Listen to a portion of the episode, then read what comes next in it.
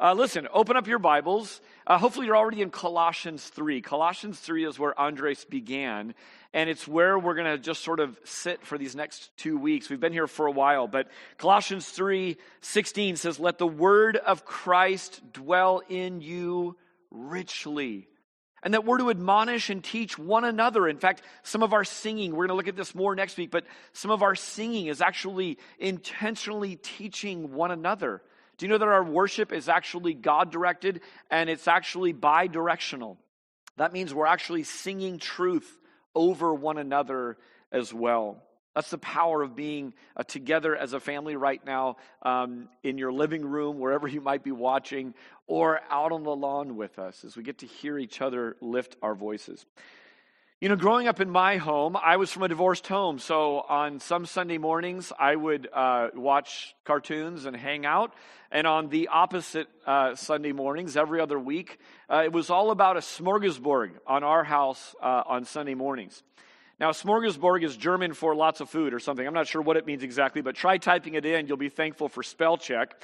Um, but it meant that, that I could walk along this buffet table and I could pick out everything that I liked and take as much of it as I wanted, and I could skip the things I didn't like. Do you know what I like?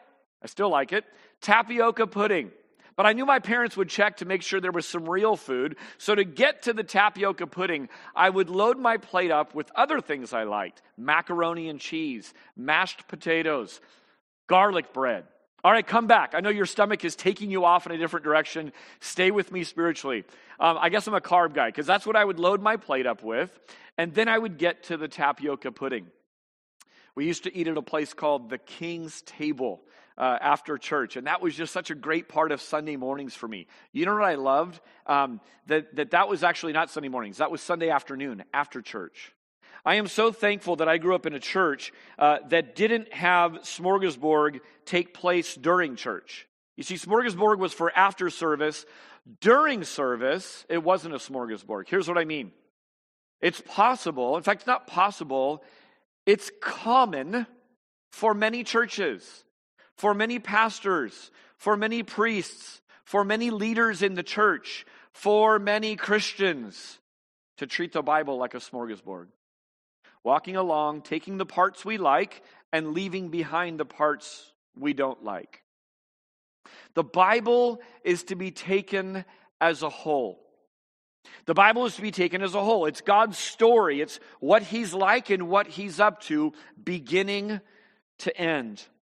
I love how Tim Keller says it. He says this God hides Himself in history, but He doesn't hide Himself in His Word. You're confused about what's going on in 2021 already, and we're in January. You're trying to process. In fact, you should be thinking well about 2020, thinking biblically about 2020. What is going on? God, what are you doing? Where are you? How long? When? What's up? There's confusion as we live the days of our life. The Word of God, though, is really abundantly plain and clear. It's why we return to it again and again and again in all the seasons of our life. We took two weeks talking about the reliability of the Bible. If you haven't gone back and listened to that, please go back and listen to that because what I'm going to talk about for the next two weeks builds on the idea that the Bible is fundamentally reliable. It is a rock to build on. If we don't have that in our head, what we will do is we will read the Bible when we feel like it. We will do the hard work of discovering the truth of the scripture when it's convenient for us.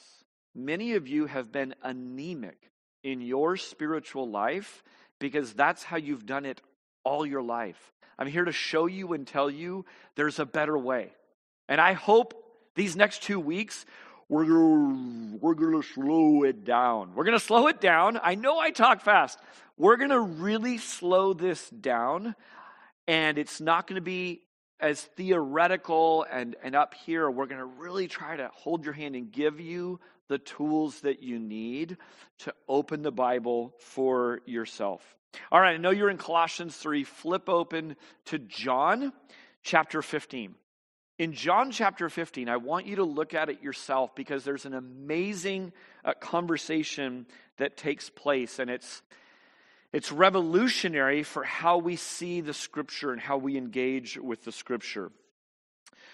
Matthew, Mark, Luke, John, these are the first four books of the New Testament. If you go about two thirds of the way into a physical print Bible, that's where you'll find the start of the New Testament. If you're on an iPad or a phone or something like that, you're just scrolling around trying to find the Gospel of John. Here's what John 15 15 says. It says, I no longer, no longer do I call you servants. For the servant does not know what his master is doing, but I have called you friends. Jesus said this on the night before he was about to be murdered by wicked people.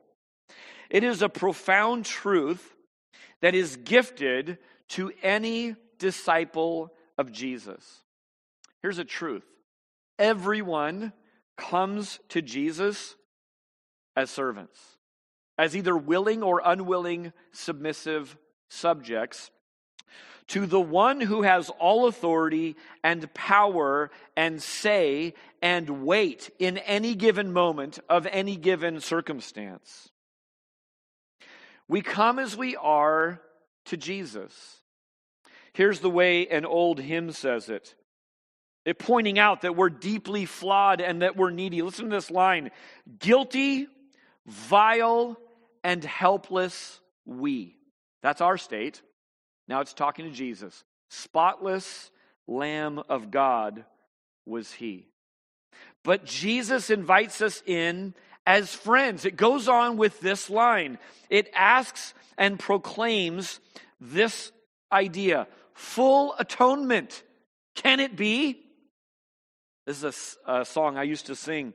Uh, before I'd go to Smorgasbord, we would sing a hymn just like that. In fact, we sang that hymn. In becoming friends with Jesus, we are broken free from our captors the world, the flesh, and the devil.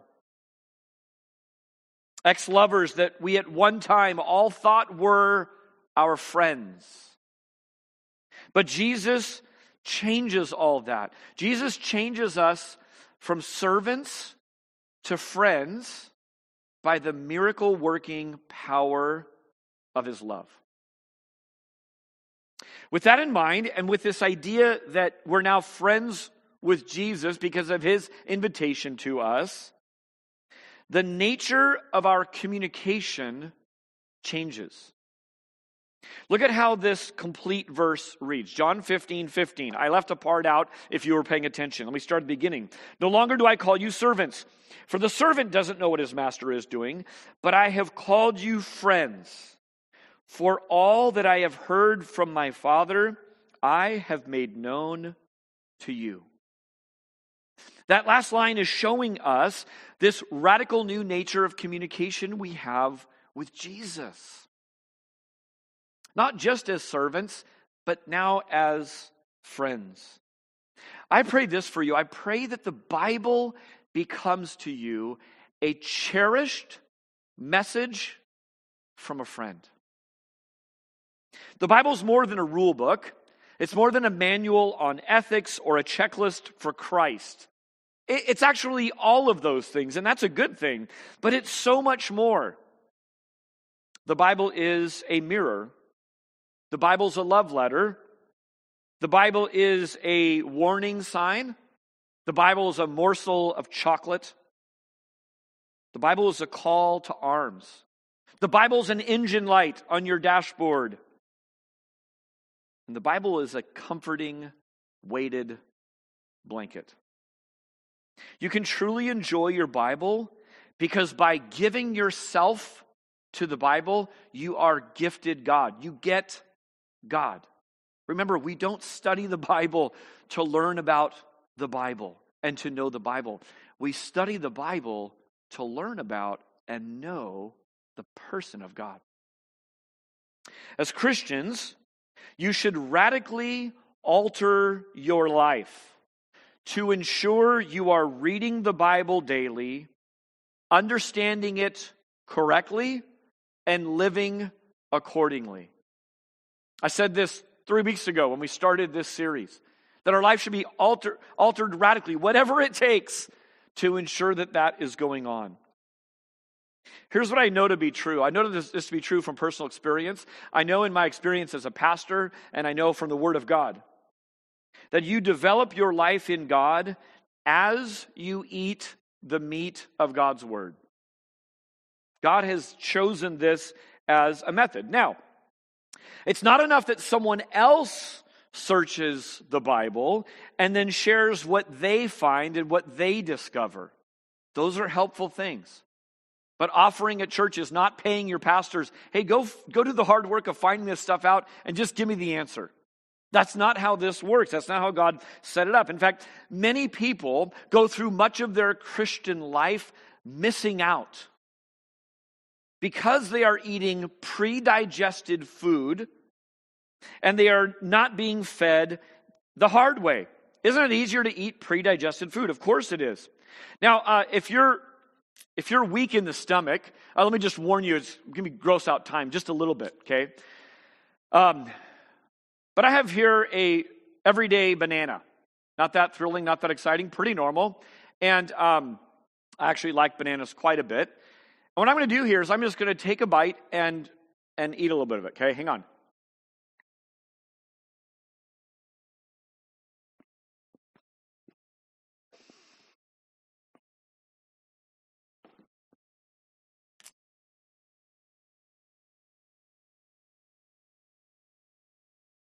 Okay, there we go. Now, let me see if we can get, that's awfully bright. How can we angle this? We didn't pre test this, clearly. There we go. There we go. Now, I offer to you, I offer to you the banana right here that is now sliding down the plate. Oh, that's gross. Or I offer you the banana over here in the peel. Um, hopefully, unless you're a baby or unless you're bizarre, um, I hope you would take the banana on my left and your right. Okay? The banana over here has been pre digested by me. If you're a baby, that's really, really good. You need that.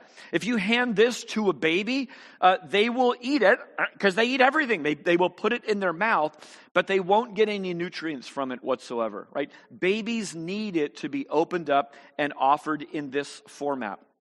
Now, I'm going to get really gross. I've got some of my favorite snacks here pistachios. Not really. I'm not going to keep doing this. You're going to get the point by just seeing this visual and saying, please don't do that ever again. I don't promise that I won't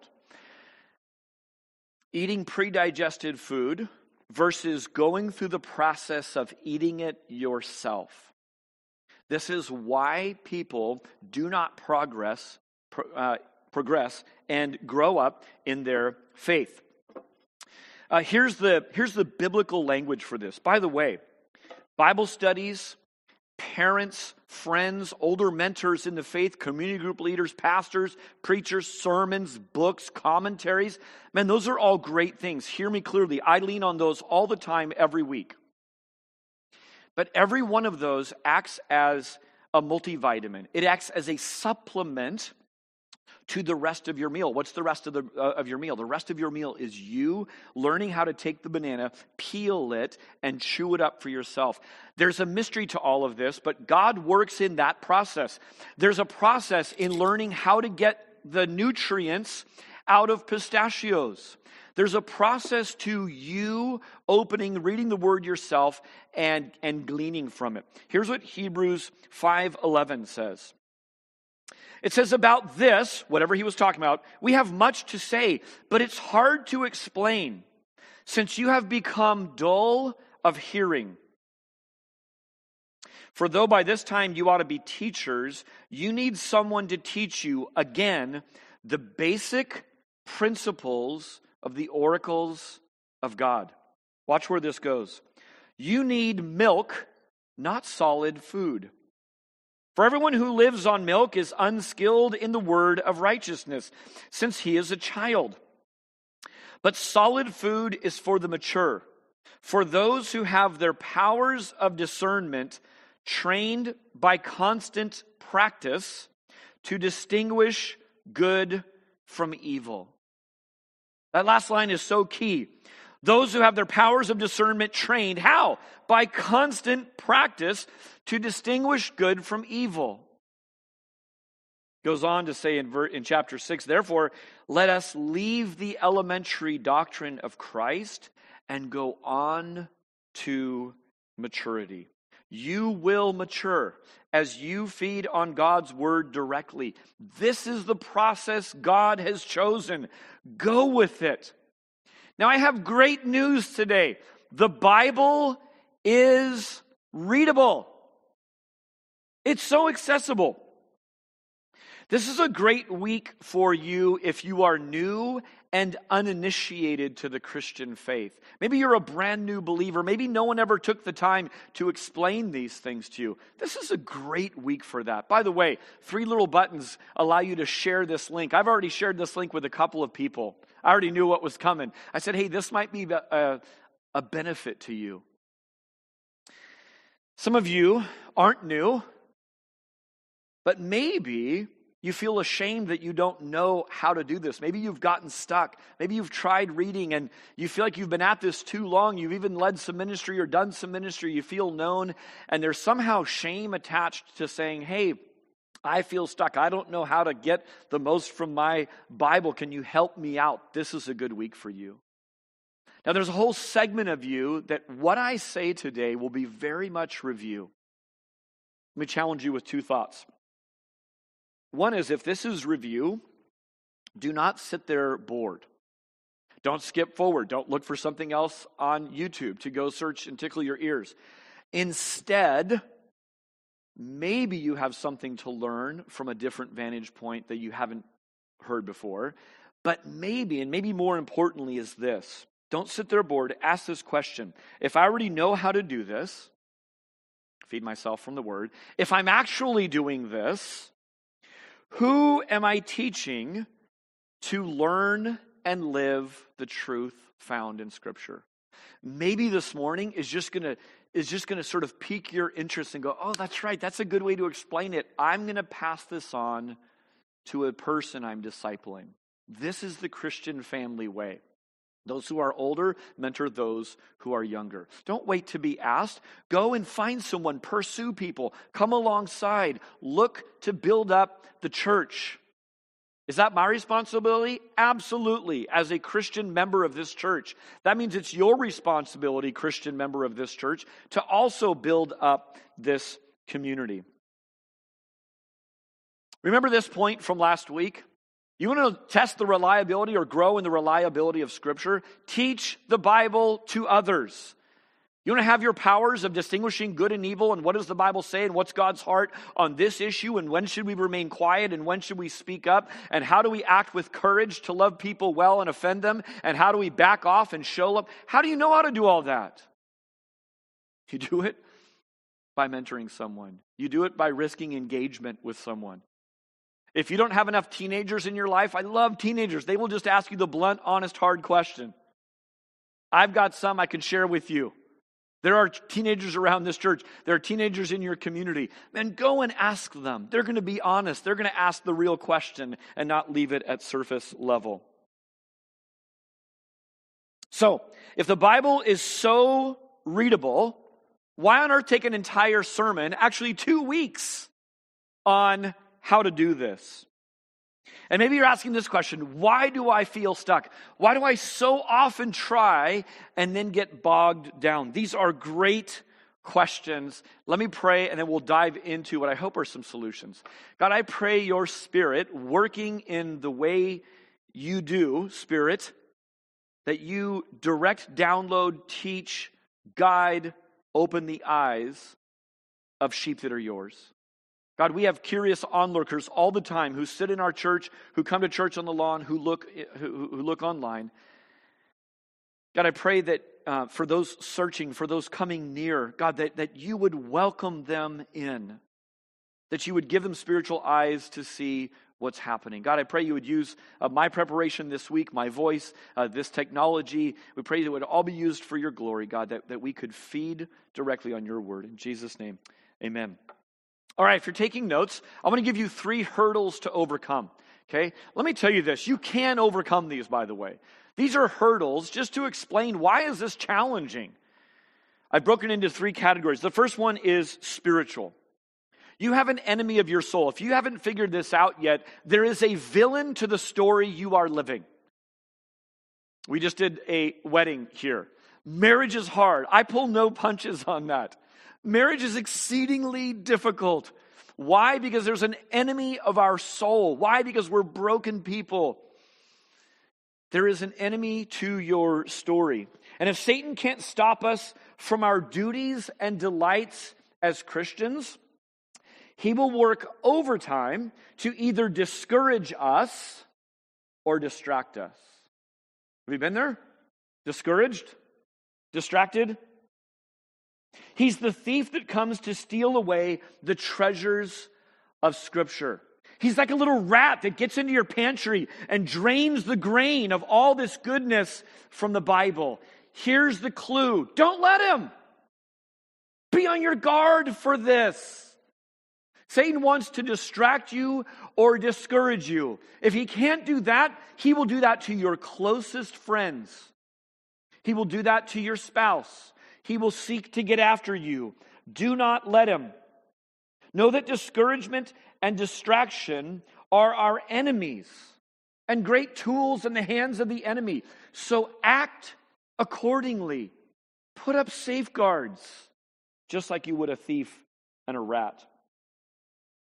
In an extraordinary conversation that takes place between Jesus and Peter, the leader of the apostles, um, is found in, in Matthew 16, 23. Someone on live chat, just jot that down. I'm not positive that's in your notes. Actually, it is. It's in your notes.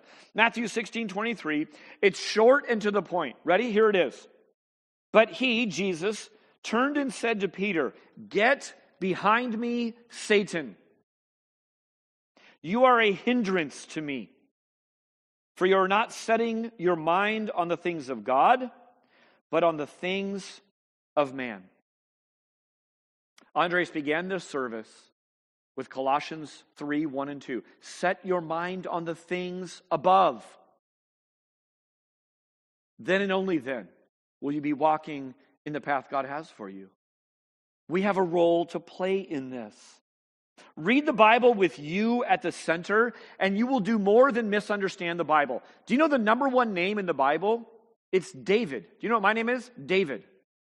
That means more than Jesus, more than Moses, more than Peter, more than all the rest. If I were to look at that and say, wow, the Bible's about me, I would not only misunderstand the Bible and miss the story God is telling, but catch this, I would actually be a hindrance to God. Jesus calls Peter Satan. Why? Because he was acting in accordance with what Satan does. Satan has set himself up to oppose the will of God. How did it all come about? It was spiritual. Was there anything wrong with his eyesight or his physical ears? It was that his mind was on the things of man, the things of this earth. 1 Corinthians 2:14 says this, "The man without the spirit does not accept the things that come from the Spirit of God, for they are foolishness to him, and he cannot understand them because they are spiritually discerned. That's a really foundational point here. When you are discussing things with non believing neighbors and friends and family members that you love dearly, you would give your life for them, you love them so much. Do you know that they cannot understand the treasures of, of, of the scriptures unless God opens their eyes to it? They're spiritually discerned. So the number one hurdle far and away is spiritual. But rejoice. You don't just have enemies in this spiritual development, you have allies. God gifts his Holy Spirit to live in us, those of us who belong to Jesus Christ through faith and he gives us other people.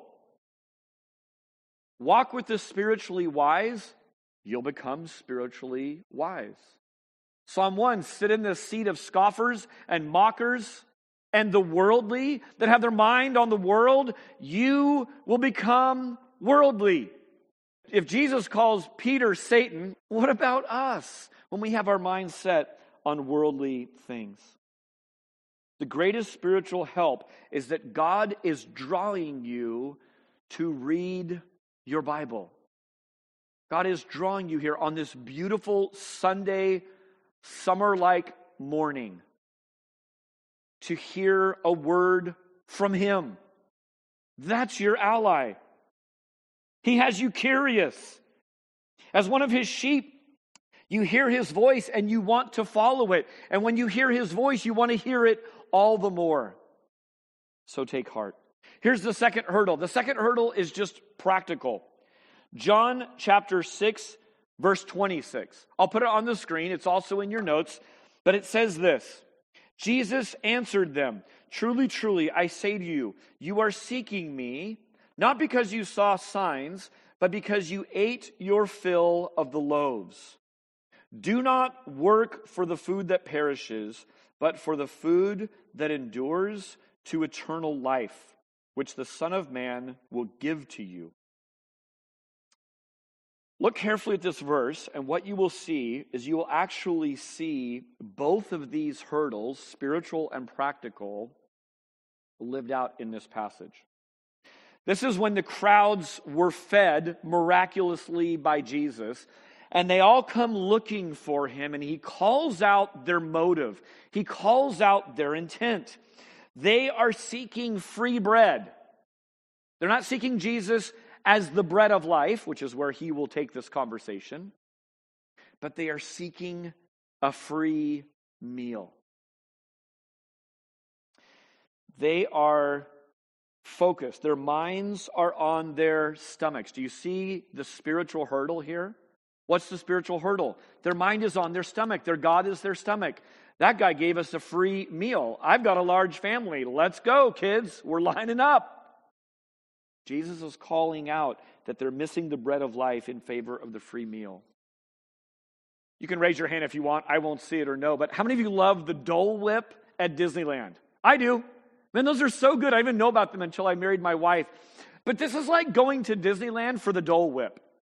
Like all you have in your mind about Disneyland is, is Dole Whip. So from San Jose, you would drive, you know, eight hours, including bathroom stops and traffic. You would show up, you'd pay, you know, an exorbitant amount of money. You would get in there, you'd rush in, you'd fight the crowds, all to get to the little Dole Whip stand. Is there more to Disneyland than Dole Whip? You bet there is. Does Dole Whip exist within the realm of Disneyland? Yeah, it does. But it's such a tiny part. Don't come to Jesus for the free bread. Don't come to Jesus to get your fill with some nice Christian people that you can kind of fill up your social calendar. Don't come for the potluck. Man, there's so much more to life in God. All right, that's the spiritual hurdle. What's the second hurdle? The second hurdle I said was practical. What do I mean by that? I mean this Jesus tells them plainly to work for the eternal food. Work for bread that's eternal. Now, here's another tension, another paradox, seeming contradiction. But doesn't he say in this passage, work for bread that's eternal, and I will give it to you? so there's, there's the tension. We live right in between here. The practical is this this will take some effort. We are to seek it out, we are to put in effort, we're to pursue this eternal food. Remember that spiritual appetite and physical appetite, the nature of our eating, is opposite. In other words, physically, uh, probably in just a little bit, you will all be hungry for lunch and you will eat. The more you eat physically, the less you want food, right? Spiritually, it's exactly the opposite. The more that you eat spiritually of the bread of life, of the word of life, the more you hunger and thirst for it. So if you haven't been reading for a long time and you're waiting for your appetite to kick in, I'm going to tell you this at the end again. Start now. It works exactly opposite of how it is physically. You know, any new thing requires effort and growth to learn. First day of middle school, right? Um, driving, moving to a new city, getting a new job, learning a new sport or hobby. Some of you have read your Bible for years, but God is calling you out into the deep, to a new thing. Maybe you've had a little devotional that you've gone through year after year after year. That's great. God's calling you to more. God's calling you to deep. This is going to take some effort. Now, I don't know what's going on with the world right now, but there is a severe shortage of artichokes. Has anyone else paid attention to this? You conspiracy theorists, please let me know what's happening. Trader Joe's still sells the globe artichoke, but that doesn't cut it for me. I'm talking old school, whatever the other variety is. My wife actually went on a hunt for artichokes today to have a visual aid. Here's why. When we were young married and didn't have other energy to put into kids, we were the artichoke evangelists. We loved artichokes so much. We had so much joy with the artichoke that we wanted others to experience it. So we would invite other young couples that were young married. We'd invite people from the church. And we didn't just invite them over for artichoke. That would make the story awesome, but it's not true. But we would serve artichokes any chance we got. Now, if you've never seen one or eaten one, you'll know that an artichoke um, like doesn't want to be eaten, right? It's got like these little thorns, and it's all. It, it takes some assistance. It takes a little bit of training to get at the artichoke, right? But but what we would do is we would take you on a journey, and we would be with you every step of the way, and we would show you how to peel the leaves, and it would build. It would just get better and better, more and more tender, until what do you get? What what are you left with with an artichoke? Say it with me: the heart. Oh, the heart of an artichoke. So good. But some people give up on the journey right at the best part. Why? Because they're tired of peeling off leaves. The flavor hasn't changed much. And then there's that weird hair, right? You've got to figure out how do how am I a barber to an artichoke? Well, there's a there's a great little method you can do. Just get all that out of there, and then clean it up, and then man, a little bit of mayonnaise. Oh man, I'm salivating right now, literally thinking about this. Um, how many people give up before they get to the prize? Why? A little bit of practical help would have gotten them there. I mean, just a, just a little bit of hand holding to say, no, no, no, keep going. You're doing just fine. I know it's a little weird. Keep going, and you'll get there. How sad for those who have heard great things about the artichoke, said, oh, yeah, I tried that, and I found it gross. And so they've moved on. Replace artichoke with Bible. Many, many people are in that same camp. There are practical hurdles. In fact, there's practical hurdles to reading, not just reading the Bible. Um, I've got several visual aids up here just to pique your curiosity. This is a little book I would recommend to you. It's called The Soul in Paraphrase. The Soul in Paraphrase. What it does is it, it helps modern readers glean from classic devotional poems. This is something that God's just been drawing my heart to probably for the last five years. I'm not naturally a poet or drawn to the effort to glean from poetry, but this book is amazing. It's sort of like art across the ages, and it's been so enriching to my devotional reading. Now, if, if I need help with current authors to figure out what are they even saying, how much more people who wrote in 1517? Right? I'm going to need some help to understand it. There are some practical hurdles that I need to overcome. Let me tell you how I do it. I do it by humbling myself to be led by someone who is further along. The guy's name is Leland Ryken. He's the one who compiled these, and he helps me along. I've humbled myself to his teaching and leadership. Now, remember the banana. You're saying, Dave, I thought you just said you're supposed to read it yourself. Aren't you just doing the banana chewed up thing? I'm a beginner at poetry, but hear this read it yourself doesn't necessarily mean read it by yourself. Man, this is gold when it comes to Scripture. Read it yourself doesn't necessarily mean read it by yourself. Many, many times I have my own children sit next to me and they read from the pages of Scripture. They don't have understanding, they need help with the words, but they are beginning that process of reading it for themselves. But they're not reading it by themselves. Six year old, go to the corner and memorize some Scripture. I don't think that's all that helpful. That wouldn't help me. They're reading it for themselves, but not by themselves. That's so key. So you've been given a community group. You've been given parents and friends and brothers and sisters, spiritual and otherwise, to read the scriptures with them. So here's how I do this I read a poem. Uh, first, I just read it by myself. I read it slowly and carefully. And then what comes next is this there is a little section called Notes on Selected Words. There's archaic words that have fallen out of use, and I don't know them very, very much. So I might read the word dearth, and the author Leland Ryken will say that means famine. I didn't know that. I don't use that word regularly. Or um, agues, which is diseases. So, so there's words that are just help. So there's a, a short section on here what some of these words mean. I go, oh, okay, that makes more sense because I had no idea what that meant. I realized that it, you know, was, was needed help. Then there's a short section of commentary on what the theme of the poem is, on what the author's trying to do with the sonnet. And as he breaks it down and sort of gives me the bone structure, I go, oh, yeah, I sort of felt that, but didn't know what was going on. So I read that short portion. Then I go back and I read the poem one more time. It's this short. Again, this is blindingly white. That's okay.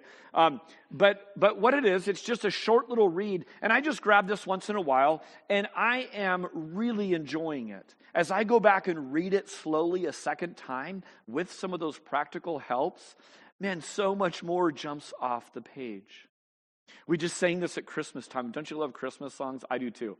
Some of you are like, yeah, but I'm glad it's going to be a year until I have to hear them again. Let men their songs employ. Why am I reading poetry? Because through the ages, poets have employed their pens to the glory of God. And it's been sitting here in writing for a long time, and God's been opening my eyes to it. And it's so incredible to sort of see the scriptures uh, just put out in poetry. The Bible often requires these exact same kinds of help.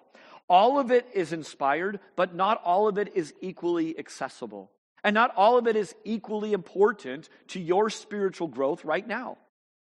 So get some help.